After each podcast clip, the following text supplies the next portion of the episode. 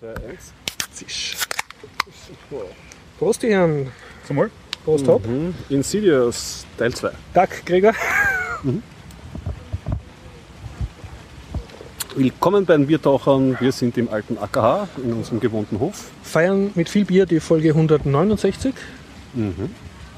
Und das Ganze findet statt mit freundlicher Unterstützung von wukonic.com, der Internetagentur aus Österreich, vom Jörg. Vielen Dank an dieser Stelle. Und vielen Dank an Bernd Schlapsi, der uns auch letzte Folge wieder geflattert hat. Yeah. Persönlich. Ja, die ja, Einzelfolge. Im Gegensatz zum Hopp, der was da steht, der tut uns nur generell flattern. Da weiß man gar nicht, ob er uns hört. Faul, ich habe das einmal subscribed und das war's. Hopp, was führt dich zu uns?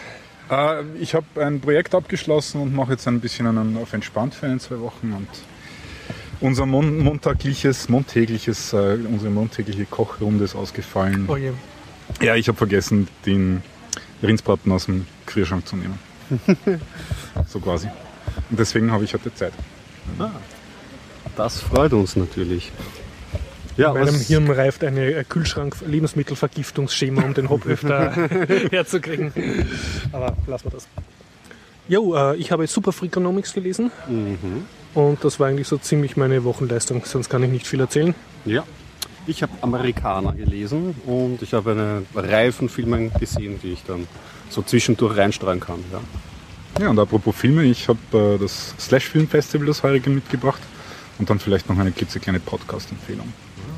Jo, Fein, fein, fein. Ja, dann starten wir da. Äh, Wir können ja auch mal leichter starten. Oder Ja. leichter starten ist gut. Ich habe ein, Tech ein politiktechnisches Thema. Ein wiederkehrendes. Es ist wieder mal. unser äh, aller Lieblingsstadt. Ja, ja, natürlich. Also München ja, zumindest eine große Vorreiterrolle. Die haben ja Linux in ihrer Verwaltung, in ihrer Stadtverwaltung eingeführt. Und das war mit großem Erstaunen. Jetzt mittlerweile schon 2003 wurde das Projekt gestartet. Und war ja immer wieder umstritten. Es gab dann große Lobbyarbeit von Seiten Microsoft und äh, ist immer hin und her. Es wurde eigentlich ja schon für abgeschlossen ähm, ähm, erklärt, die Also die Umstellung, Migration ist die Migration. Ähm, aber jetzt tut sich wieder Widerstand auf. Der CSU-Politiker, der zweite Bürgermeister Münchens, der Schmidt heißt er, glaube ich. Auf heise.de. Richtig, äh, der hat sich jetzt geäußert, dass man doch wieder eine Expertengruppe engagieren wird, die evaluieren soll, ob es sich auszahlt, wieder auf Microsoft zurück umzusteigen, weil er hört aus jedem Referat, dass die Menschen leiden und ja, naja, das ist halt das typische Hickhack, wie ich es eh schon seit Jahren lese und darüber berichte und naja. Der Empire Strikes Back. Yep. Wieder mal. Aber ich hoffe, ja, dass es halt wie all diese anderen Geschichten rum und Linux wieder mal so ein, ein, ein Sturm im Wasserglas bleiben wird. Auf Reddit gibt es sehr schöne äh, Themenüberschriften zu diesem Thread, wo der verlinkt ist, wie so zwei clueless Politikans äh, try to destroy Munich Linux System und so. Okay, ja. Also ja. hoffen wir das Beste für München. Hoffen wir das. Ich bin ja auch kurz davor, wieder auf Windows umzusteigen. Ja. Naja, ich muss wohl. Elite Dangerous ist in der Beta heraus, aber nur für Windows. Wirklich wahr. Und ich als Beta-Backer. Sollte, Mhm. ja. Aber war das nicht äh, Allplattform dann? Ja, aber das dauert noch. Das Ah, dauert du noch. Und nicht so jetzt, lange jetzt, jetzt habe ich Urlaub. Jetzt habe ich so, Urlaub. So, ja. ja, ja, in unserem Alter muss man schon mit der Lebenszeit haushalten. ne, mit Besonders der bei Spielen wie ja. Elite Dangerous, wo man dann jede Menge Zeit rein versenken kann. Habe ich jetzt auch übrigens gehört, einen äh, Spiele-Podcast in Sort Moin, die ist von der Gamescom, die jetzt in Köln stattgefunden hat, größte Spielemesse oder einer der größeren. Und die haben äh, Elite Dangerous ausprobieren können in Kombination mit der Oculus Rift. Ja. Und, Und? das ist schon sehr spannend. Ja, ne, sie haben gesagt, also der, der das getestet hat, der war vollkommen fasziniert davon. Ja. Ist natürlich ein bisschen oder vom Motion Sickness nicht berichtet, aber er hat gemeint, es ist wie in einer Fahrschule. Man sollte halt dorthin schauen, wohin man fahren möchte. Und es ist halt faszinierend, wenn man sich links und rechts Ja, schaut, ja. dass es nicht aufhört, sondern dass man aus dem Cockpit ins Weltall reinschauen Das ist auch der. Grund, warum ich mir unter Umständen überlege, mir dann so ein Rift-Ding anzuschaffen, weil normalerweise bringen es solche Sachen für mich nicht, weil ich auf einem Auge blind bin und damit sowieso kein 3D-Sehen habe. Mhm. Aber ähm, das äh, Elite ist so ausgelegt, dass man im Cockpit herumschaut. Äh, da hat man links hat man die Kommunikation und rechts hat man die Schilde und die Waffenauswahl. Und dann ist natürlich auch das äh, der, der, ich würde jetzt fast sagen Windschutzscheibe, aber das ist es ja nicht bei einem Raumschiff, aber es ist halt auch so panoramamäßig, dass man hin und her schauen kann und mit dem Im Oculus kann man da wirklich schön das Head-Tracking verwenden, auch wenn man nicht in 3D sieht. Ja, da wird auch von mir ein Kindheitstraum in Erfüllung gehen, was früher meine Fantasie leisten musste. Weil Ich bin im C64er Starfighter Elite ja, wird jetzt dann Wahrheit. Das wäre schon, schon faszinierend. Wobei also sagen. zur Ehrenrettung vom C64 Elite, du hast auf per Funktionstaste nach links, hinten und vorn schauen können. Also Ja, ja, es gab, es, gab auch die, es gab auch die anderen Ansichten. Ja, ja. Ähm, halt kurz. Ja. Wobei, also ich, ich weiß nicht, wie ist die, weißt du das, wie, wie die Auflösung vom Oculus momentan ist? Pro Oh. Auge? Also das In weiß Pixeln? ich, ich weiß es mittlerweile nicht. Das hat doch mit 800 x 600 gestartet, glaube ich, oder? Also durch die letzte, die niedrig. ich re- durchgeschaut habe, das ist nicht so berauschend, was Okay. du da siehst. Weil, weil im letzten oder vorletzten Developer Newsletter Mhm. von Frontier Development heißt die Firma, äh, haben sie einen 8K Screenshot gezeigt, Ingame Screenshot. Also du kannst ja aus dem Spiel heraus Ja. einen Screenshot machen und der ist mit, mit einer Auflösung von 8000 Pixel mal irgendwas aus der Game Engine heraus. Da, ist, da sieht man eine, eine, so eine Raumstation Mhm. und kaum wer wird das entsprechende Display haben, um ein Pixel pro Pixel Ja. anzeigen zu können. Das heißt, man kann auch reinzoomen und dann die Details sich anschauen, obwohl man ja, die ganze Station im, im Blick hat, sieht man jedes einzelne Fenster in den, in den äußeren Ringen und sowas. Wirklich beeindruckend. Also die sind schon vorbereitet auf die über, über, übernächste Generation an. Entwickeln für die. Zukunft Ja, sozusagen. ja, und Sony ja hat sich ja jetzt auch rangehockt. Die haben ja auch, ähm, ich glaube, Morpheus heißt das Projekt. Und habe ich jetzt auch schon von der Gamescom Bilder gesehen, wie sie es vorgestellt haben. Ja. Mal, schauen, was sich da tut. Es scheint anscheinend jetzt das Comeback irgendwie dieser Technologie zu sein. Jetzt wird's was, so schätze ich mal. In diesem Sinne eine Podcast-Empfehlung, ein Prognose. Spieleveteranen-Podcast von den äh, alten äh, GameStar-Redakteuren. Mhm. Beschäftigen sich auch sehr mit dem Thema Crowdfunding, auch über mit Privateer. Und da hört man so ein bisschen raus, dass sie den Tenor haben, warum soll ich fürs Alpha-Testen auch noch zahlen? Also, Ja, ja, so, genau. Gehen- verpackte Versionen und die dann noch teuer verkaufen und die stehen eher, also auch von ihrem Berufsbild her haben so den Anspruch, also ähm, dafür sollte man Geld kriegen, dass man da auf Fehler hinweist und den nicht auch noch Podcast-Folge habe ich auch gehört. Ja. werden. Das ist eine ganz interessante Die dann, Diskussion, ja. die man führen kann. Ja. Ähm, apropos Kickstarter, wenn wir schon bei Spielen sind, kann ich gleich anhängen. Ich habe ähm, das Spiel gespielt, das eigentlich diese gesamte Spieleszene auf Kickstarter gestartet hat. Broken Age heißt das. Und- und- und- und- und- Nicht und- spoilern. ja, Ja, ich nicht zurückhalten. den zweiten Teil. Das ist jetzt schon Ja, heraus, ist eh gescheit eigentlich. Ja, ja, ja du das ist schon längst heraus. Okay. Ne? Und es war irgendwie so ein 50% Off-Deal und ich habe dann natürlich Mhm. Okay. gleich Achso, du zugeschlagen. hast das nicht mit die Kickstarter damals und jetzt. Nein, nein, ich habe also, du hast war schon das ja, ganz ja, du hast Ah. schon Kickstarter. Das heißt, ihr habt das beide schon gespielt. Nein, ich, Nein, also, ich warte noch auf den deswegen zweiten dann Teil. muss ich Ah, okay. vorsichtig Okay, sein. okay. Okay, ich werde meine Worte gut wählen. Also dahinter steht halt der Tim Schäfer, den Scha oder Schafer, den man aus der alten LucasArts-Zeit, der war mitverantwortlich für die Monkey Island-Teile, Grim Fandango. Das letzte, was er gemacht hat bei LucasArts war. Grim Fandango. Und dann hat er Double Fine gegründet, die Firma, die jetzt. Diese, dieses Adventure macht. Und ich habe es runtergeladen, weil ich habe ja diesen neuen Desktop-Rechner, der mit einem Xubuntu aufgesetzt ist und ähm, kaufe jetzt eifrig Steam-Spiele auch für ähm, Linux, unter, also Spiele unter Linux abzustimmen. Und bei Adventures bin ich ja sowieso dabei. Jetzt habe ich endlich mal wieder ein Setup, wo ich diese klassischen Point-and-Click-Sachen spielen kann irgendwie. Weil, Weil das ansonsten, am Tablet doch nicht so gut geht. ja, wir haben ja noch den Standrechner, wo wir auch eine Steam drauf haben, aber da haben wir zwei Xbox-Controller hängen und der Mhm. Monitor ist so weit weg, da will man eigentlich nicht mit dem Mhm, spielen. Aber mhm, jetzt habe ich wieder so ein Adventure-Setup. Ja. Und das, ich habe es angespielt. Ähm, und so das Grundsetting ist, man spielt zwei Handlungsstränge. Einen Jungen, der so im Science-Fiction-Genre angesiedelt ist, in einem bemutternden Raumschiff äh, wohnt. Und ähm, das andere Setting ist eine ähm, heranwachsende Frau, die in einem Dorf ist, die sich auf eine große Feier vorbereitet. Und du kannst einfach frei zwischen diesen beiden Charakteren wechseln und musst im klassischen Point-and-Click-Style Rätsel lösen. Was auffällt, ist die filmische Inszenierung. Es ist alles relativ groß ähm, gezeigt, also die Charaktere und die Dialoge sind traumhaft geschrieben, muss man sagen. Und das ist wirklich. Also du äh, fühlst dich wie in einem Film ja. sozusagen. Und sie haben es schon ein bisschen vereinfacht, also so ähm, kn- ganz knackige Rätsel, wie jetzt zum Beispiel bei Broken Sword oder Ja. so einem klassischen LucasArt. Ähm, wie man bis jetzt, aber ich habe es auch nicht lang gespielt Mhm, bis jetzt, ähm, noch nicht untergekommen. Aber ich finde, die filmische Inszenierung ist so ein guter Mittelweg. Es ist ja jetzt nicht so wie oldschoolig wie ähm, der letzte Teil von Broken Sword, aber auch nicht so äh, unrätselhaft wie die ganzen Sachen, die die Tell- Telltale Also Games rausgeben. Also wie Walking. Dead und ähm, Walking Mhm. Dead. Walking Dead, ja genau richtig. Ähm, ja, weil die sind mir eigentlich schon zu wenig. Da ist mir Mhm, zu wenig Fleisch dran. Also das, das, da ist mir die spielerische Komponente zu wenig. Also ich bin höchst zufrieden und es ist halt wirklich der grafische Stil, den sie gewählt haben. Das ist wunderschön. Und auch die Geschichte, die sie erzählen und wo es wo es hingeht mit der Geschichte, das ist sehr fantasievoll und ausgeflippt. Also ich, man könnte fast das Wort poetisch da ins Feld führen. Und das fand ich eigentlich wirklich ein, ein schönes Stück bisher. Und siehst du jetzt schon, dass du das dann äh, noch einmal spielen könntest, äh, irgendwie mit, mit einem Fokus auf einen anderen Charakter Das mehr? Oder hat es einen gewissen Replay-Value? Oder Das- glaubst du das dann das einmal durchgespielt? Und Das weiß ich nicht, das nicht werde ich viel, vielleicht okay. herausfinden. Mhm. Und, aber das bei Adventures ist ja generell der Replay-Faktor nicht so groß. Ja, dann 10, 15 Jahre später wieder. Ja. Also wir, wir spielen äh, momentan so Monkey Island und solche Sachen wieder durch. Ja, den zweiten Teil könnt ihr wieder mal spielen und den dritten, den habe ich Jetzt noch nicht. halt, wenn, wenn so die rauskommen für äh, was auch immer, iPad zum Beispiel bei den Monkey Island Sachen. Ja. Apropos, ähm, die große Ankündigung war ja, dass ähm, äh, Grim Fandango für äh, die Playstation rauskommt. Mhm. Und ursprünglich, also äh, einfach remastered, dasselbe Spiel wie, wie vor, wie, wie lange ist das her? Weiß ich nicht. das ist schon länger her. Aber halt ähm, einfach mit besserer Grafik, aber Mhm. im Prinzip dasselbe Spiel. Äh, nur ursprünglich hat es geheißen exklusiv für die Playstation.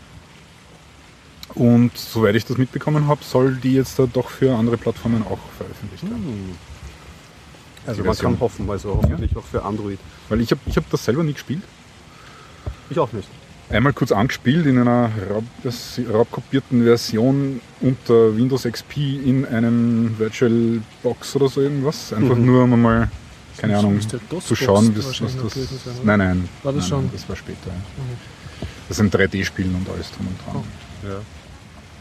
Da bin ich schon sehr gespannt. Ja, ja, Grim Fandango habe ich auch nicht angespielt. Das letzte von LucasArt, das ich so wirklich mal wieder an- äh, zum ersten Mal ähm, durchgespielt habe, auch unter so einer Emulationsgeschichte, war Full Throttle, hat das geheißen.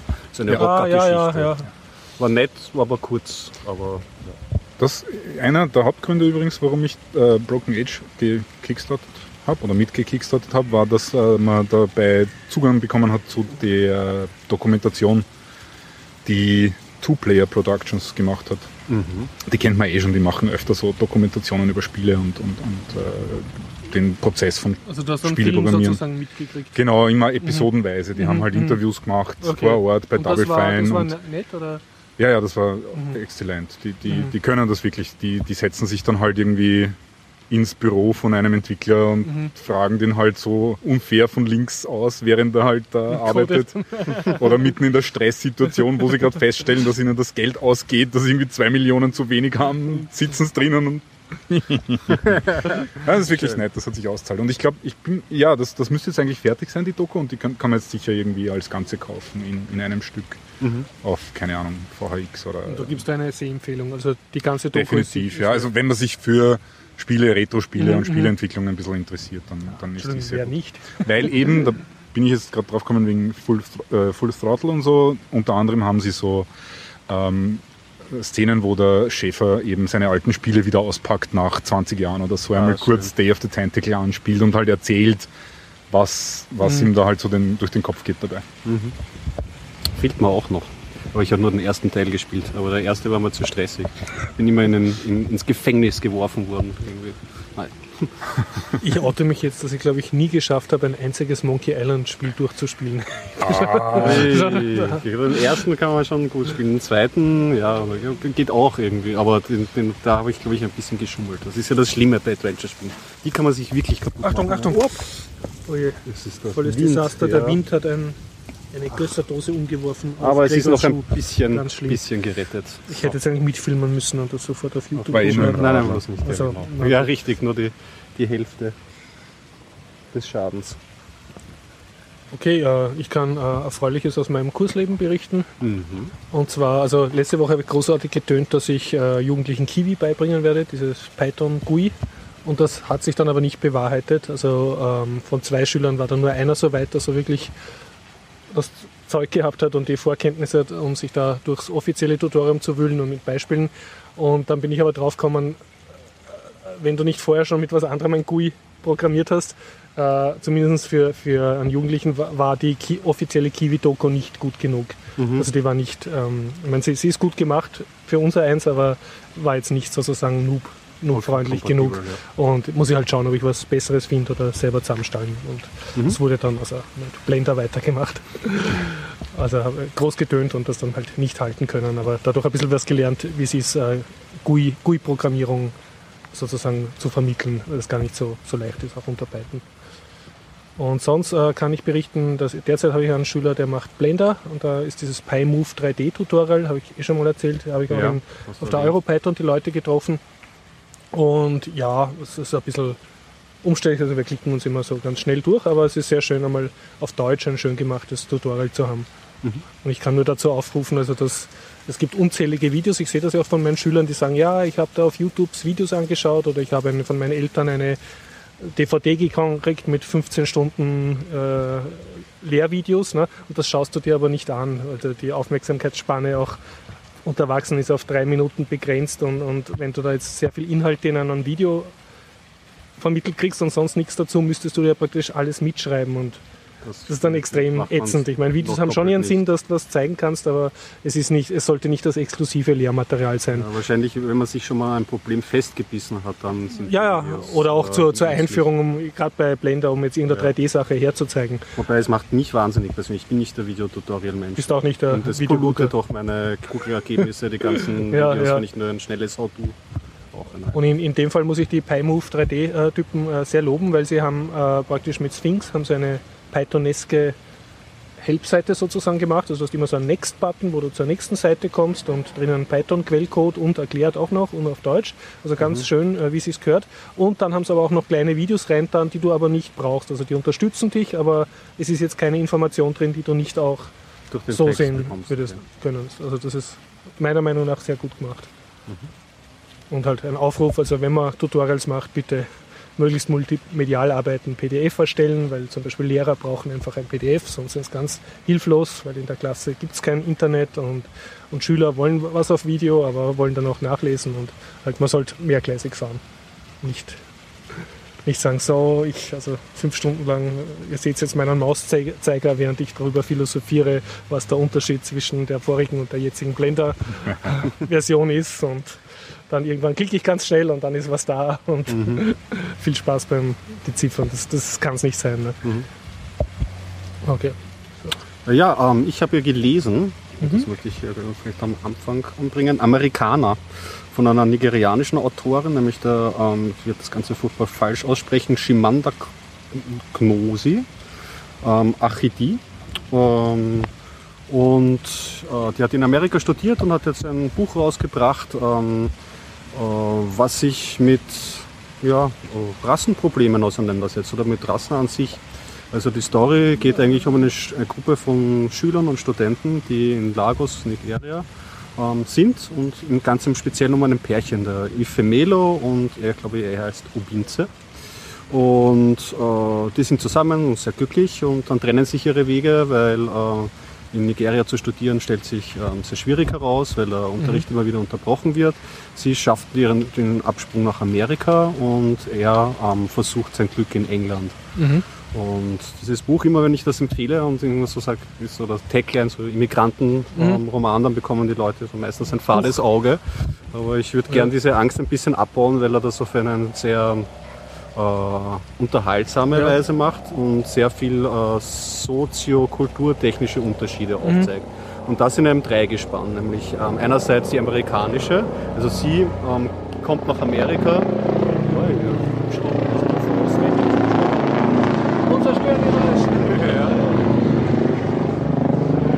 Also sie Podcast genau. haben das nicht. Ja, sie kommt nach Amerika und ähm, braucht zuerst einmal eine Arbeitserlaubnis und mhm. verbringt dann auch die nächsten, ich glaube, über zehn Jahre, es glaube mhm. 16, 16 Jahre oder so, einen langen Zeitraum dort und beginnt auch dort zu bloggen, nämlich mhm. genau über das Thema, die Außenperspektive, wie Amerikaner mit dem Thema Rasse umgehen. Mhm. Und das ist ja. Und sie ist schwarz, aber. Ja, sie ist schwarz, ja. Mhm. Und für sie ist das interessant, weil in, in Lagos war das für sie kein Thema. Mhm. In Amerika mh, ist es in der Sprache und in der Kommunikation eigentlich auch kein Problem. Sie meint, also so die Grundtagline, die sie oft ja. bringt, ist, ja, man kann über Rassismus reden, aber nur auf so eine Weise, dass es ein andere nicht unangenehm ist. Mhm und, ähm, und schreibt in ihren Blogartikeln dann halt immer sehr treffende Beobachtungen in der Kommunikation. Beispielsweise kommt sie in ein Geschäft hinein und wird von zwei unterschiedlichen Verkäuferinnen bedient und in der Kasse mhm. wird sie gefragt, ob sie mit dem Service zufrieden war. Und eine dieser Verkäuferinnen war schwarz, die andere mhm. weiß und die an der Kasse ähm, ähm, nennt die Namen, so kann sie natürlich sie jetzt nicht mhm. unterscheiden und dann zählt sie andere Merkmale auf. Also ist es die mhm. mit den gewellten Haaren oder die mit der mhm. Kurzhaarfrisur und so tänzelt er so ja. rundherum. Ja. Und, und das ist aber rein fiktiv oder gibt es den Blog echt? Oder der, der, Blog ist, der Blog ist fiktiv. Und man, okay. kann, man kann sagen, es ist einer der wenigen Romane, wo, wo, wo das Internet und ihre Tätigkeit im Internet sehr nett beiläufig reinkommen. Natürlich verdichten sich in diesen Texten dann auch so ein bisschen ihre, ihre Gedanken zu so Lehrbeispielen, mhm. aber es kommt nicht also für mich mhm. gelesen nicht gezwungen rüber. Mhm. Ja. Und ihr Freund in Obinze, der kommt in, nach England, hat dort dasselbe Problem, muss auch ähm, ähm, am Arbeiten dort, zunächst illegal. Und, selbst, und, und da sieht man so die, die, die, Vielfältigkeit der Beobachtungen, weil er trifft alte, einen mhm. alten Freund dort, der es dort schon geschafft hat mhm. und wie der sich dann allerdings auch schon wieder an die britische Kultur okay, sehr ja, angepasst ja. hat. Und, äh, ja, solche Beobachtungen gibt es zuhauf und mir hat das wirklich jetzt auch ähm, jetzt nicht die Augen geöffnet, aber mir neue Aspekte aufgezeigt. Beispielsweise, sie bespricht natürlich das auch aus einer weiblichen Perspektive, jetzt zum Beispiel auch die, in Sachen Frisur, dass sich schwarze Frauen ähm, oft die Haare glätten lassen, was mhm. ja auch dann so eine Angleichung an weiße ja, ja. Mode sein kann. Und sie ist im das Buch, sie packt viel rein. Es ist ein ganzer Blumenstrauß eigentlich an Themen, weil sie ist dann auch während dem Obama-Wahlkampf ähm, mhm. ähm, dort und so. Und sie, sie beiden, das ist jetzt kein großer Spoiler, es kommt dann auch noch ähm, Nigeria als Schauplatz länger vor. Und dort wird dann auch die Kultur und die, die, die, die Kultur und die, ja, halt so, wie die Leute miteinander umgehen in Lagos, ähm, wird beschrieben. Also es ist wirklich. Und du kannst das Buch empfehlen, also er wird schon Lust, es dir wegzunehmen. Ja, ja, mir hat das, mir hat das total gefallen. Also ich war wirklich, okay. ich war eigentlich begeistert davon. Mhm. Und wobei ich wirklich auch so mit reingegangen bin mit so keinen, keinen hohen Erwartungen eher mhm. so mh, mm, anstrengend, aber mhm. es ist dann wirklich sehr unterhaltsam und, und Gregor ich angenehm überrascht von seinem Problembuch. Ja, ja definitiv.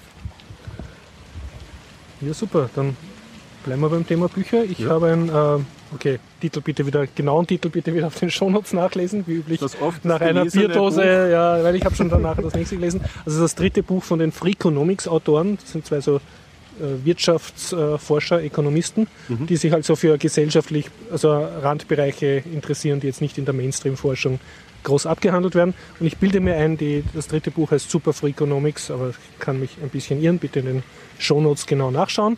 Und mein größter Kritikpunkt, das, also die zwei ersten Bücher von Ihnen habe ich sehr gemocht. Mhm. Und ähm, Sie haben auch einen Blog, der sehr empfehlenswert ist und vor allem äh, einen Podcast auch, und was, was ich sehr bewundere, Sie haben anscheinend genug Fans oder Manpower, dass äh, Sie haben so eine Radioshow, also der Podcast ist mit so einem Radio zusammen und da gibt es immer das Full-Transkript. Also da kannst du wirklich nachlesen, ja, was Sie gesagt haben. Was, Traum, das ist mein Traum, ja. Und die haben das, also die haben irgendwie eine Fanbasis, die wirklich jedes Wort und auch dann die Werbeeinschaltung wortwörtlich mitprotokolliert. Und das ist geil, weil dann kannst du den, hast den Podcast, kannst du, wenn du nachts zum Beispiel im Bett liegst und niemand aufwecken willst, kannst du das schnell lesen am Handy. Voll das ist geil. Super, ja. Und ja, wie gesagt, die haben jetzt ihr Buch herausgebracht und äh, das Buch ist ein bisschen dünn. Und das meine ich jetzt überhaupt nicht inhaltlich, sind Spitzenthemen wie immer, sondern es ist einfach nicht viel Buch. Ja? Also es ist eine sehr große Schrift und Nein. trotzdem nicht sehr viele Seiten. Also mhm. so, es hat für mich so ein bisschen ausgeschaut, als konnten sie dem Geldangebot nicht widerstehen. Ja, jetzt haut noch ein Buch raus, ihr seid ja schon so eine Marke. Und sie machen sich drinnen sogar ein bisschen lustig drüber, über sich selbst, weil da haben sie ein Kapitel, äh, soll man aufhören? Also wann ist es gut aufzuhören, zum Beispiel mit einer Beziehung oder mit einem Job wenn man merkt, dass das nicht funktioniert und dann geht es halt um die ökonomischen Kosten. Jetzt habe ich so viel rein investiert und Policy of Sunk Cost. Sunk Cost, ja. Und, und ist es besser sozusagen einen Schnitt zu machen und sagen, ja, die besser, ich schreibe das sozusagen ab und, und fange dafür was Neues an oder ist es besser halt ewig weiterzuleiten, weil, weil sonst das riesige Investment an Zeit und Energie, was man reingesteckt hätte, Mhm. nicht gut wäre. Und dann schreibst du äh, so einfach so beide, ja, und zum Beispiel auch für uns sollten wir nach diesem Buch vielleicht Schluss machen mit der, dieser Buchserie. Oder, oh, oh, oh, oh. Ja, und äh, was mich ein bisschen gestört hat, zum Teil referenzieren sie ihre ersten beiden Bücher, also einfach Sachen, die ich schon gekannt habe, mit ein bisschen, ein bisschen Zusatzinformation, aber jetzt nicht so wahnsinnig viel. Und zum Teil sind sehr interessante Sachen, die man bis jetzt auch nicht gekannt hat, also neue. Und zum Teil bin ich, glaube ich, auch selber schuld, weil ich so viel ihren Podcast gelesen habe oder gehört habe, dass ich dann heißt, hast gewisse Sachen schon gekannt habe habe ich mich selber gespoilt, ja. Äh, nichtsdestotrotz, die Sachen, die man liest, sind, sind sehr interessant. Es geht so um Terroristenfahndung, um, um so Live-Tipps und dann haben sie so eine Web Webseite gemacht, die ist, glaube ich, Cointos. Also es ging darum, wenn du eine Lebensentscheidung hast, die du jetzt einfach nicht entscheiden kannst, wo du so weit bist, dass du eine Münze wirfst und dann halt das eine oder das andere machst, sollst du auf diese Webseite gehen und die wirft die Münze für dich. Und äh, der Sinn ist, dass sie dann Daten sammeln. Also sie ähm, fragen dann nachher, wie es da gegangen ist und sechs Monate später noch einmal, wie es dir mit der Entscheidung gegangen ist. Und das, dann können sie sozusagen Lebensentscheidungen auswerten halt. Das ist, das ist zu wenig elaboriert. Meine, äh, die die Ja. Barbara und ich, wir, wir, wir, wir würfeln jedes Jahr unseren Jahrestag aus. Ja, nicht schlecht, ja. Weil keiner weiß, wann es wirklich angefangen Okay. hat. Und was ist bis jetzt so feiert, feiertechnisch das Beste? Oder Ich frage ich mich. nehme an, 24.12. ist unpraktisch, weil Nein, eh schon ist uns noch nicht untergekommen, Also- aber äh, wir, sind schon, wir sind schon irgendwie in, in, in, im tiefen kalten Herbst draußen gesessen beim UMA am Naschmarkt und haben sehr gut gegessen. Ah, wir sind genauso gut mitten im Sommer ähm, auch draußen gesessen und haben ein bisschen gefroren. Ein Also, Datum aufrufen, ja. Gibt es einen D31 eigentlich? Nein, kann es nicht geben. nein, ein 30 Seiten kannst du gerade noch irgendwie. ja, vielleicht müsste ich mal nachfragen. Ich, wir haben ja einfach eine, eine kleine 31 Kollektion. bauen, das müsste Na, du kannst schon, aber die, die klassischen Würfel sind ja platonische Körper und dann gibt es, ich glaube, 30 Seiten gibt es noch. 100 Seiten, wenn du, wenn du eine wirklich flache Tischplatte hast. Boah, die ist eben noch nicht. Wir haben letztens D8 eingekauft. Wir haben Ja, ja, auch ein Rollenspiel jetzt gespielt, das Call of Cthulhu. Und ja, da haben Das wir wieder aber eine ganze Reihe von neuen Würfeln gebraucht. Okay, das ja. ist immer, immer sehr witzig. Gott sei Dank beginnen wir früh, deswegen kann man noch runterlaufen in einen Comicladen und dann noch schnell mal nach. Mhm. Und ihr habt nicht so Du hast du was nicht auf Lager? Nein, nein, nein. Und ihr, ihr habt kein schnödes, äh, schnödes Ja. Python-Programm, das einfach den Würfel ja, man kann schon, aber es ist nicht dasselbe. Ist nicht das gehört also so auch, es gibt ja auch so Apps. Nein. Okay, Nein, ja. Das ist alles nichts. Das muss schon Muss richtig. daher Ja, der, der, der, der Random Number Code, Okay, der muss ja, da schon in der Okay. richtigen Form befragt werden. Ein richtiger Rollenspieler hat auch ein eigenes Set Würfel für eine eigene Situation oder für ein eigenes so, System oder so. gelben Würfel Ja, ja, da gibt es die Würfel, die eher niedrig würfeln und dann die Würfel, die eher hoch würfeln. Also obwohl ja. sie die gleiche... ja, alles Einbildung. Ja, So, ja, ja, so, ja. okay. Aber das ist mir auch aufgefallen. Dieser Aberglaube hat sich bei uns, es gab ja so einen türkisen, undurchsichtigen Würfel, der stand im Ruf, bessere Würfel zu bringen. ja, Okay. so, es liegt wahrscheinlich im Wesen des Menschen. Äh, ja, ich habe Filme gesehen. Ich kann ja mal einen, ich habe so viele Filme gesehen, ich werde einfach kurz durchrushen durch einen mal. Ich habe mir jetzt angeschaut, weil es mich interessiert hat, von Martin Scorsese, The Last Temptation of Christ, sogar am christlichen Feiertag, 1988 ausgekommen. Ähm, und warum habe ich mir ihn angeschaut? Weil die Besetzung hat mich schon allein interessiert. Da spielt nämlich der Jesus, wird gespielt von Willem Dafoe, der Judas von Harvey Keitel. Und wen haben wir noch? Den David Bowie, ein wunderbarer Pontius Pilatus. Die waren damals alle jung. Die waren alle jung. Das ist das, also, Okay, nicht- also unzerknitterter als jetzt zumindest. Ja. Und ähm, wir haben uns das angeschaut und das ist eine ganz interessante. Also für den Bibelfilm muss man mal sagen, ist es, ist es lustig. Es ist nicht mehr ganz zeitgemäß, weil es schaut halt doch aus, dass irgendwie so das Scorsese Schauspieler Ensemble Ferienlager einfach die alle verkleideten ähm, äh, relativ hellhäutigen Gesichter dort, die halt rummarschieren. Aber der William Defoe spielt eigentlich diesen Jesus, der am Anfang so ein religiöser Wirrkopf ist, finde ich ziemlich gut. Und der kommt doch auf, ähm, trifft auf so einen Baptiser, auf einen, der andere Leute tauft und so. Und das ist schon ziemlich, es hat schon, es ist ausgeflippt ein bisschen. Also es ist, es kommt, es ist nicht so Mel Gibson-mäßig ein Slasher Ja, ja. oder so. Und die, natürlich die Kreuzigungsszene an sich, der Klassiker, an und für sich, die, auf das konnte das Scorsese nicht ähm, verzichten, dass er da die Bilder möglichst in ewigen Slow-Motion-Einstellungen bringt und ja, das ist, das ist halt unvermeidlich. Aber alles in allem, wir haben es uns zu dritt angeschaut, das ist ewig langer Film, 2 Stunden 40, Mhm. wie es sich halt für so einen Monumentalstreifen irgendwie gehört. Ähm, war es aber zwischendurch dann halt immer wieder witzig und unterhaltsam anzuschauen. Ich meine, zum Beispiel empfängt der Jesus zum Beispiel mal so eine, eine, eine, eine Prophezeiung und liest dann auf seiner Kuhhaut. Der Zuschauer sieht halt nicht, er schrei- streift halt mit dem Finger so rum und, so, und liest dann halt die Prophezeiung durch. Und der Judas ist sehr ähm, vom Harvey Keitel sehr ähm, im, impulsiv gezeigt. Also gleich am Anfang irgendwie, hau, da, da zimmert sich der Jesus irgendwie sein Kreuz selber und dann haut er gleich einmal so wie ein Rumpelstilzchen das Kreuz auf den Boden und trampelt herum und spuckt darauf und so. Und, und das geht den ganzen Film, diese Dynamik mit dem Harvey Keitel wird halt sehr gut gezeigt. Und es basiert, glaube ich, auf einem Roman, das Ganze. Und äh, soll ich den Dreh dann noch verraten oder so? Man könnte vielleicht so als Appetizer sagen, es ähm, beruht vielleicht auf der Theorie, was ähm, wäre, wenn ähm, Jesus von seiner eigenen Kreuzigung abhaut. Mhm. Ja, das ist doch mal ein Dreh, oder? Ja. Das wäre mal noch was anderes. Kann man sich anschauen. Also ich, mich hat es amüsiert. Natürlich muss man das, die, die, die Geduld haben und die vier Buchstaben irgendwie, um sich das anzuschauen. Aber wenn man was übrig hat für die Schauspieler oder so, ist das durchaus ähm, anschaubar. Ja. Special Interest, also keine, keine un, un, un, ja. Wenn wir bei Filmen sind, kann ich gleich weitermachen. Mhm. Meine Offline-Schummelzettel. Bitte für alle, die immer sagen, wir sind unvorbereitet. Hobby Nur- ist es ja, nicht. Nur- nur damit ich- mit, mit, mit schriftlichen Nur damit ich nichts durcheinander bringe. Wahnsinn. Ähm, Slash Film Festival ist heuer wieder. Äh, eigentlich schon zum zweiten Mal. Es war ja, es war ja ein Slash ein halb oder Slash, Slash halbe ein oder so. ja. Aber es kommt erst, oder ist es läuft Nein, es schon? kommt jetzt das, Ja. äh, im September das Slash Film, Okay. Film Festival. Wir werden vor Ort berichten. Äh, vom 18. bis zum 28. September. Mhm. Ähm, diesmal auch wieder an mehreren Standorten. Ich habe irgendwie mitgekriegt, dass das am Eröffnungstag schon was im Gartenbaukino ist oder so. Wow, das Also das ist ist jetzt nicht toll. nur Filmcasino. Nein, es scheint wieder, also das äh, Slash halbe war ja auch irgendwie Das halb äh, mit dem Filmarchiv zusammen. Oder wie heißt das bei der Albertina, dieses Genau, richtig. Das ist, glaube ich, jedes Filmarchiv. Das Ja. Ähm, Kartenvorverkauf ist ab äh, 5. Gut Das sollte ich vielleicht nicht verraten, weil Ja. jetzt, jetzt muss ich noch eine halbe Stunde länger. Ich habe den Vorteil, ich, mein Büro ist drei Minuten entfernt vom Filmcasino. Also ich werde euch alle schlagen. Kannst du nicht den unbezahlten Ferialpraktikanten? Also, Ja, heuer haben wir leider keinen. Aber nächstes Jahr werde ich das definitiv machen. Ähm, ja, ähm, ich habe nur kurz, also das Programm ist noch nicht heraus, es ist aber so ein, eine Teaser-Seite, ist, ist auf der Webseite online. Webseite ist slashfilmfestival.com. Ähm, was ich mir definitiv anschauen muss, ist äh, What We Do in the Shadows. Okay. Das ist eine Vampirkomödie.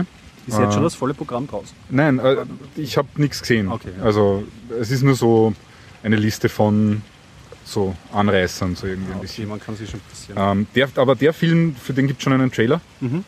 Äh, What We Do in the Shadows ist, wird beschrieben als Vampirkomödie äh, über eine Gruppe Vampire in einer Wohngemeinschaft. Und ich habe den, den Trailer gesehen und dann habe ich mir gedacht, ah, ich kenne ich kenn dieses Gesicht. Wer ist das? Von dem einen Schauspieler. Und bin dann drauf gekommen, dass äh, mindestens einer von, den, von denen, die es geschrieben haben, von den Autoren, Drehbuchautoren oder sonst irgendwas, Okay. und, bei, und, und zwei von den Schauspielern halt, äh, sind Flight of the Concords. Ah, schön. Mm, schön genau. Schön, schön. Brauche jetzt nicht weiter erklären, einfach auf YouTube Ja. googeln. Ähm, dann habe ich gesehen, gibt es ein paar Anime. Unter anderem The Tale of Princess äh, Kaguya. Mhm.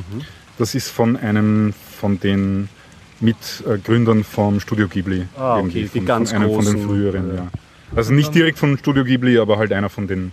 Das Von sind den dann. Zombie-Zeichentrickfilme? Ich weiß es nicht. Ich kenne kenn Das den Titel, ich weiß aber nicht wirklich, worum es da geht. Aber es gibt einige Anime-Filme Ja, offensichtlich. ich habe hab zwei Anime-Filme schon mal gesehen auf den Slash, vergangenen Slash-Film-Festivals und die waren Science Fiction, also die haben gar nichts Horrormäßiges gehabt. Ich glaube, da sind Ja. sie frei auf dem Ja, ja, das. Ähm, dann gibt es äh, Knights of Badass Dawn, weil wir gerade geredet haben über Rollenspiele. Das ist ein, ein Ja, das Film haben wir ja schon über, besprochen, oder? Über Das ist mit dem... Äh, mit dem Genau, Peter mit, Dinklage. Ja, den von Game of Ich, Thrones. ich den werde jetzt nicht beschreiben, welche höchst politisch unkorrekte Geste der Horst jetzt gemacht hat. ähm, und dann gibt es noch einen ganzen Haufen anderer, anderer Filme. Wie gesagt, auf der Seite gibt es jetzt einen Teaser und wahrscheinlich, also mit Sicherheit, bevor die, der Kartenvorverkauf losgeht, wird es dann das Programm geben. Und du als Veteran sagst, man soll schon Karten vorverkaufen. Also es ist nicht gut, da einfach so reinzuschneiden am Abend. Wenn du die populären Filme sehen willst, musst du definitiv vorher Musst hingehen. Ich habe beim Slash Halbe habe ich Glück gehabt, da war ich drei Mhm. Tage nach, der, nach, nach Beginn des Vorverkaufs dort und habe auch noch alles bekommen, was Aber ich so an haben der wollte. Abendkasse so, das ist An der Abendkasse, es, es, du kannst dich dann, du kannst an der, wenn, wenn du dich Ja. an der Abendkasse anstellst, kannst du ein, ein Restposten-Ticket so. erstehen, mit dem du dich dann nochmal anstellen kannst, um Karten, die halt noch übergeblieben sind am Abend der Vorstellung. oh, ja, das ist eine es ist super wirklich, Sache. es, es ist wirklich, Also man es sind, vorverkaufen. es sind zwar diesmal 40 Filme oder so, das heißt, die Chance, dass man irgendwelche Randfilme irgendwie sehen kann, ohne sich lang anstellen zu müssen, ist gegeben, aber die, die, die Hauptfilme sollte man wahrscheinlich wirklich vor. Ja, ja. Vom es, Randgruppenfestival die Mainstream-Filme. Ja, Ja, das es ist, es sammelt Also, sich dann immer bei gewissen was, Filmen. was war das letztes Jahr? Ah, ja, genau, der, der zweite Teil von The Raid. Ah ja. Keine Ja, Empfehlung das von mir für den Film, aber das kann ich natürlich erst im Nachhinein sagen, wo ich in einem vollen Kino gesessen bin und mit ungefähr 200, 250 Leuten, wie viel passen da rein, Mhm. Enttäuscht war. Aber Ich fand den ersten schon nicht so toll. der erste war Also, super. Ich war totaler Fan vom ersten und das waren offensichtlich auch die meisten anderen, die dort waren, aber der zweite war dann. Und das muss man dazu so. sagen, die Leute gehen da zum Teil ja geschminkt rein. Ne, als Ähm, das, da wollte ich gerade noch drauf Ja, äh, zu sprechen kommen. Es gibt Rahmenprogramm Mhm. Und es ist wieder der Zombie Walk angesagt. Ah, schön. Haben wir ja auch schon Berichte gehört in den letzten Jahren. ja, durchaus. Der ist wahrscheinlich, keine Ahnung, irgendwann am, am ersten Freitag oder so irgendwas. Ich weiß nicht wann. Ich habe da noch nie mitgemacht. Ich bin da einmal irgendwie zufällig unter den Zombie Walk gekommen. Ja, unser, unser Mikrofon und- wurde gebissen. genau. Und, und die Leute fallen dann halt danach im Filmcasino ein und, und sind dann halt voll geschminkt. Die haben wir, also wir haben die dann letztes Also Jahr dort im das Kino ist nicht gesehen. auf jedem äh, Slash-Film-Festival, dass die Leute dort voll geschminkt Ja, aber nur halt nur ein, an einem Tag, wo Ja, die Leute also dann vom nicht Zombie der- Walk der- kommen. Nicht durchgehend, Es ist keine. Faschingsparty, Nein, ist das keine durchgehende. Was mich beruhigt. Ja. Und es gibt dann halt ja, äh, Regisseure werden dann eingeladen und Mhm, sind vor Ort und es gibt Okay. äh, Fragestunde mit den Regisseuren und solche Dinge. Aber Ich, irgendwer hat mir auch zugetragen, dass sie dieses Jahr irgendwas mit Crowdfunding gemacht haben, aber das konnte ich ja, nicht ja, ja, ja, aber nein, äh, das kann ich mich zwar jetzt nur dunkel erinnern. Woran ich mich erinnern kann, ist, dass ich es gleich wieder weggeklickt habe, weil das sind irgendwie hunderte Euro, die man, die man zahlen kann. Außer, Also das ist wirklich so für, also nicht jetzt ich, ich, ich crowdfunde eine Karte, sondern das ist echt so für die Leute, die, keine Ahnung, 50 Geld Karten auf einmal kaufen Mhm. oder, oder 100 Karten auf einmal kaufen oder ja. Also wirklich ernsthaftes Geld, das man da reinstecken müsste, wenn man, wenn man da mitmachen will. ja, ich freue mich schon sehr darauf. Also ich bin ja immer voller Vorfreude und ich habe mich auch diesmal anschauen. Und vielleicht wird es ja, also ich weiß nicht, wie es die letzten Jahre war, aber es gab jetzt dieses Jahr auch schon Berichterstattung auf FM4. Sie haben es auch schon Mhm. im Radio schon angekündigt und so. Und wenn jetzt schon mehrere Locations da sind, also ich freue mich, dass es wächst. Und hoffe, dass es noch immer ähm, besuchbar bleibt, dann halt nicht zu überfüllt ist. Aber das ist ja immer so. Der Biertaucher Podcast wird berichten. Ne? Wir Ja. machen uns einfach einen Spaß aus dem Anstellen beim Vorverkauf. Ja, genau. Das darf man nicht zu streng sehen. Ja. Und gewisse Karten, wie du schon gemeint hast, so bei Hauptfilmen sammelt sich ja. Aber es gibt ja noch, wenn man die Muße und die Zeit hat und am nächsten Tag nicht so aufstehen muss, also die Mitternachtsvorstellungen, wo auch jetzt teilweise natürlich absurdere Filme spielen, aber teilweise auch ganz gute. Und Wo man zum Beispiel überhaupt kein Problem gehabt haben, war das letztes Jahr oder beim, beim Slash Halbe, war meine teuflischen Nachbarn. Ah ja, Da war auch der Regisseur da. genau. Und da war noch genug Platz, da hätten wir auch an der Abendkasse noch Karten bekommen. Und ja, Mhm. ich weiß nicht, die Leute wahrscheinlich davon abgeschreckt, dass das ein Film ist, den man im Fernsehen schauen kann oder so. Aber als, als Kinofilm natürlich auch Ein unschlagbar. Klassiker, ja. In diesem Zusammenhang ein äh, Tipp von Aufgeschnappt von Telepolis. Also die machen so eine wöchentliche YouTube-Wochenschau. Und da war ein, das wird für dich äh, auch interessant sein, ein norwegischer Trailer, glaube ich, angeteasert. O2.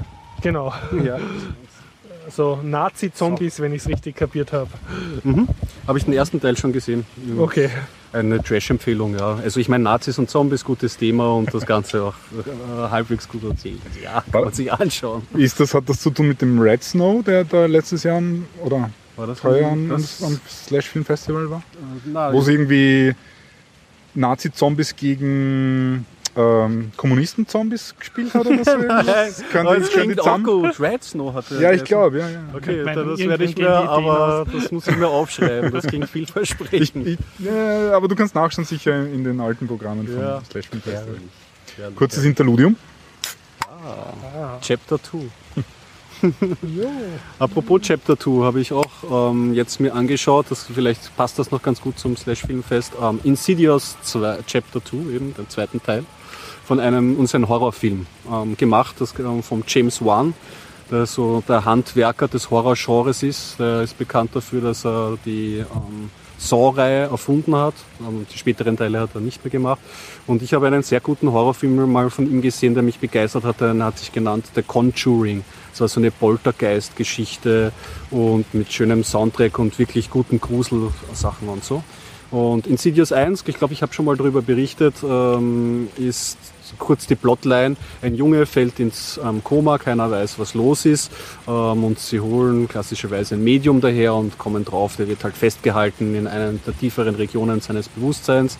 Und sie versetzen den Vater mit Hypnose auch ähm, in diese Welt hinein. So, so mal das Ding. Und äh, war ein solider Horrorfilm. Ja? Also natürlich die ganzen klischeebehafteten Elemente, aber da, wie ich schon gesagt habe, der James Wong ist ein guter ähm, Handwerker und punktet jetzt nicht durch äh, Blut und zu und Jumpscares gibt es schon viele, also man zuckt schon oft zusammen. Mhm. Aber es hat auch dieses gewisse nostalgische Türen, Knarren, okay. unheimliche Frauen, die in irgendwelchen Spiegeln rumlatschen. Du greifst ins Popcorn so. und weißt. Und, ja, ja, ja. Jetzt. Es ist dann halt irgendwie, man fühlt sich irgendwie in so einem gemütlichen ja, ähm, Hausschuh aufgehoben irgendwie. und der Chapter 2, den habe ich mir runtergeladen, weil die Rezensionen gut waren. Am zweiten Teil bin ich immer sehr skeptisch bei, bei, bei Horrorfilmen, wobei man kann es nicht verallgemeinern, aber da war ich sehr skeptisch. Und ähm, der war gut, den kann ich empfehlen. Ähm, besonders, äh, aber man sollte sich den ersten Teil vorher angesehen haben. Man kommt zwar schon mit ohne den ersten Teil, aber das Schöne ist, dass er nicht oft wie bei zweiten Teilen einfach eine andere Familie zeigt und, und, und noch einmal dieselbe Geschichte erzählt, sondern der James Wan hat sich irgendwie den Überwahnsinn anscheinend ausgedacht, wie er diese äh, Geschichte weiterdrehen kann. Das heißt, diese die erste Geschichte, die irgendwie so erzählt wurde, wird jetzt nochmal vollkommen aufgeschlüsselt und weitergedreht und es ist ein bisschen zu viel, das kann man im Film machen. Es ist äh, die äh, Anlasten irgendwie, es ist halt wirklich alles, alles drinnen und also wirklich von jedem Horror-Klischee und, und, und, und, und das Ganze alle drei Minuten und er ist ein bisschen überladen, Film. Aber trotzdem, also mir hat er gefallen. Also der James Wan, den sollte man im, im Auge behalten, wenn er, glaube ich, nicht gerade zu viel Knete für irgendwas zugesteckt bekommt und sich dann für ein Projekt verkauft oder so, hat er ein echt gutes Gespür ähm, für Gruseln. Hm. Ja. Zum Thema Filmempfehlung muss mich bei dir noch öffentlich bedanken für Real Humans.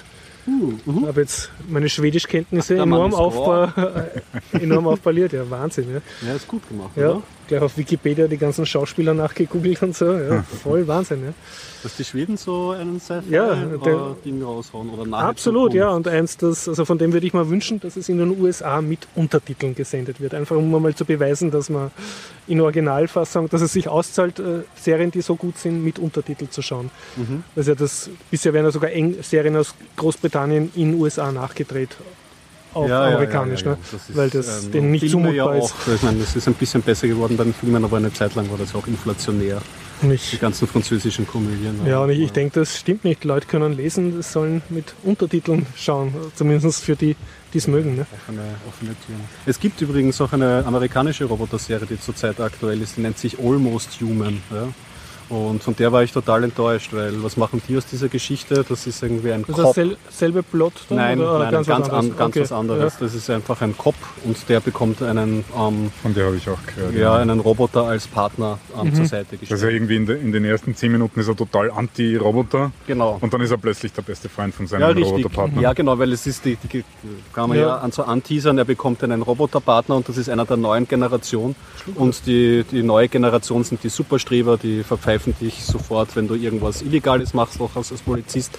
Und den, das ist eigentlich noch ganz gut. Den tritt mhm. er irgendwie während einer schnellen Autofahrt irgendwie aus dem Auto raus. Obwohl, also, das, das, ist eine das Szene, ist die kann man auf YouTube ja, die, anschauen. Das ist, ja, die ist gut, die ist wirklich gut. Und dann kriegt er einen, einen Roboter zur Seite gestellt der älteren Generation, der noch so ein paar Defekte und das ist wahrscheinlich mhm. so das menschliche Mysterium, was ihn so ein bisschen umgibt. Aber es ist halt wieder so eine Cop-Buddy-Geschichte ja. erzählt. Und sie machen aus dem Thema nichts. Du hast ein tolles Thema, aber sie machen nichts draus. Hm.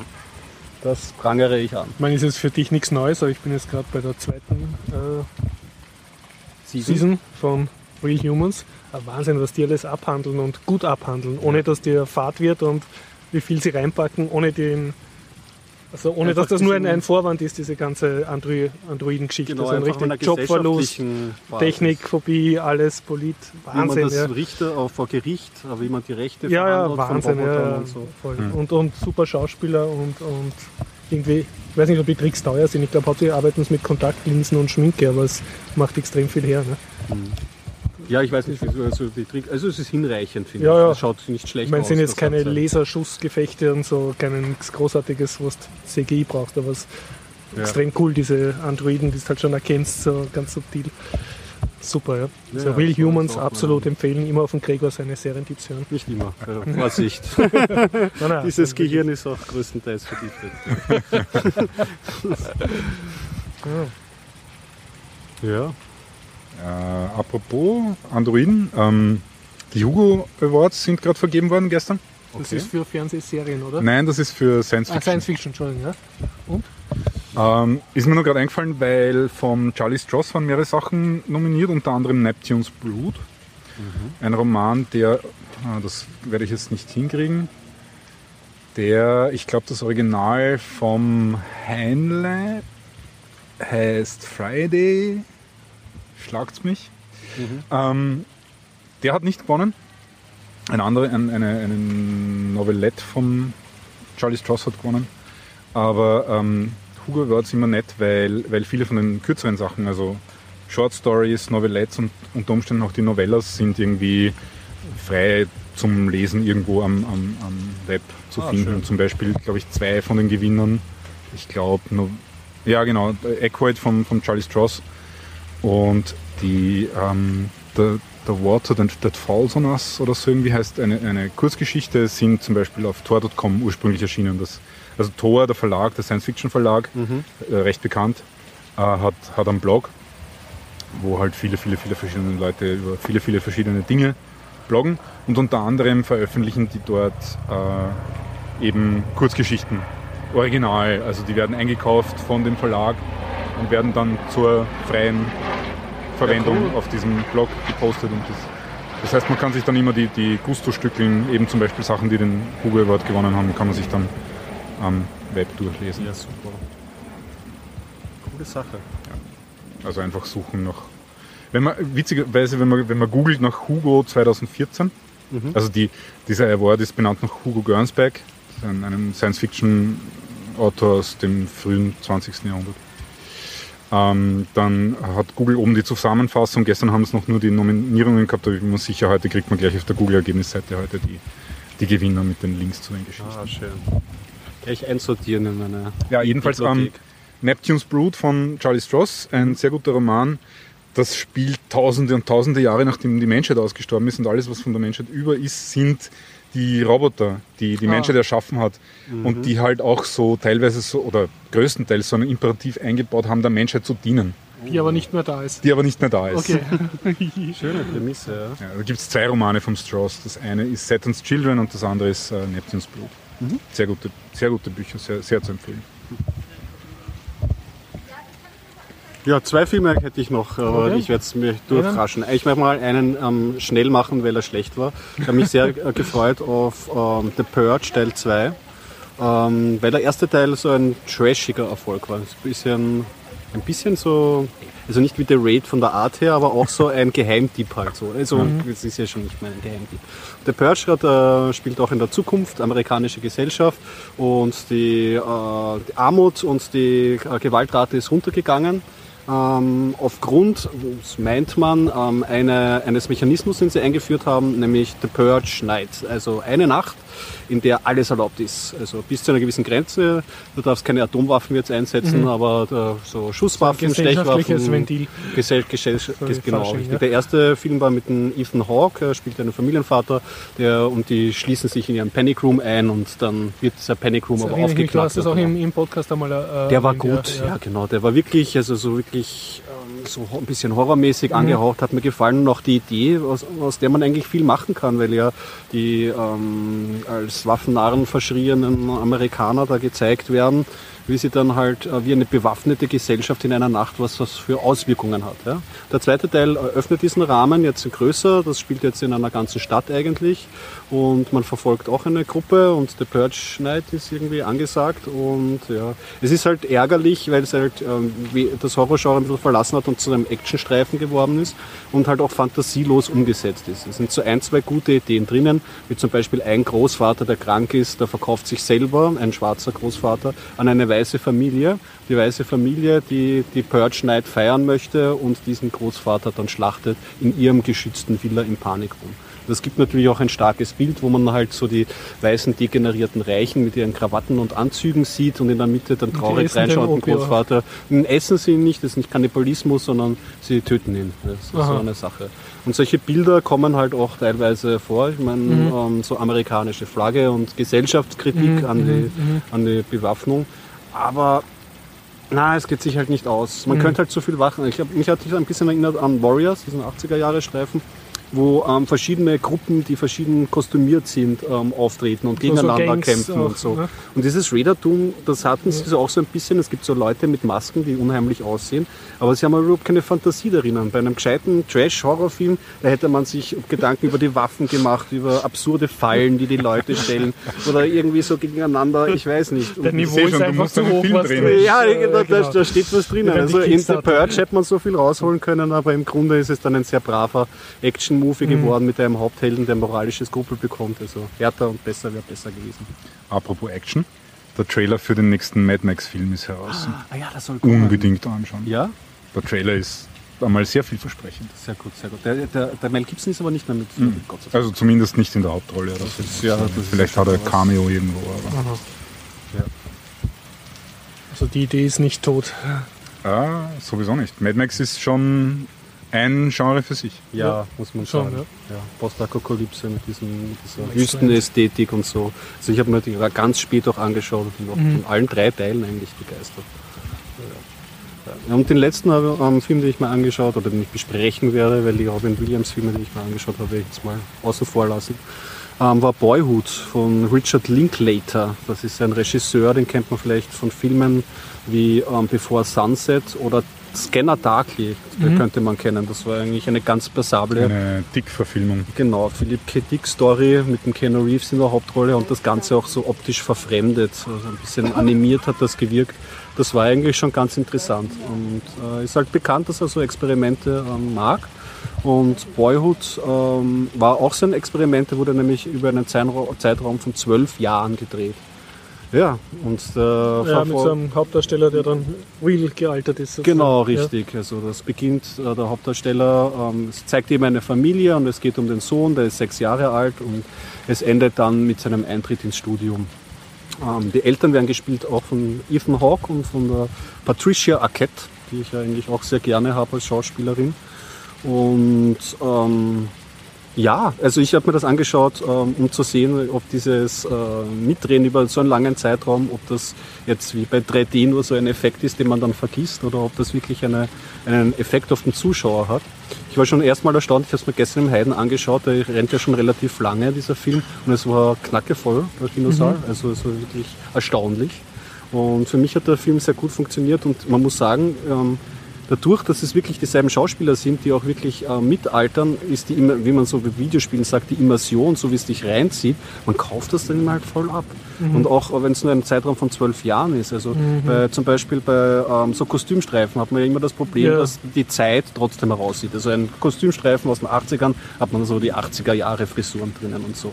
Und hier ist es vielleicht kein großer Effekt, weil der Zeitraum nicht so groß ist, aber trotzdem kauft man halt die Szenarien und, und, und die Leute, wie sie sich verändern, das einfach mhm. Viel stärker ab.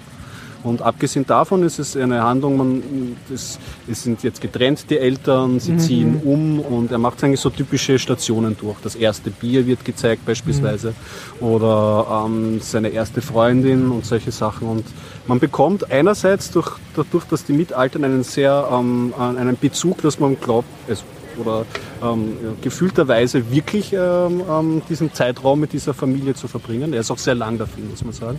Und andererseits ist es aber auch, ähm, hat es so was Generelles, dadurch, dass es jetzt auch so typische Stationen sind, die vielleicht man sich selber auch sieht in seinem Lebensweg, ist natürlich sehr amerikanisch, mhm. ist es dann teilweise auch, wird auch amerikanische Themen ähm, ähm, verhandelt. Also es gibt ja noch so ein Südstaaten Großelternpärchen, die ihm eine Waffe schenken beispielsweise einem mhm. Und solche Sachen werden verhalten, aber es hat aber eben auf der anderen Seite was sehr Generelles. Also mhm. es ist einerseits sehr, sehr, sehr persönlich und andererseits ist es ähm, ähm, aber auch so erzählt, dass es halt sehr generisch ist. Aber es aber jetzt nicht in dem Zusammenhang was Schlechtes ist, sondern er hat das Projekt durchgemacht. Man möchte ja viel zeigen auch so, zeitweise. Dadurch, dass ähm, er auch dann lange Gespräche zeigt im letzten Drittel, man könnte vielleicht 10, 10 äh, der Zeit kürzer hätte dem Film mhm. nicht geschadet. Ja. Aber ich kann verstehen, dass er, dass, dass er das zeigen wollte. Und ja, für mich eine absolute Empfehlung. Ja.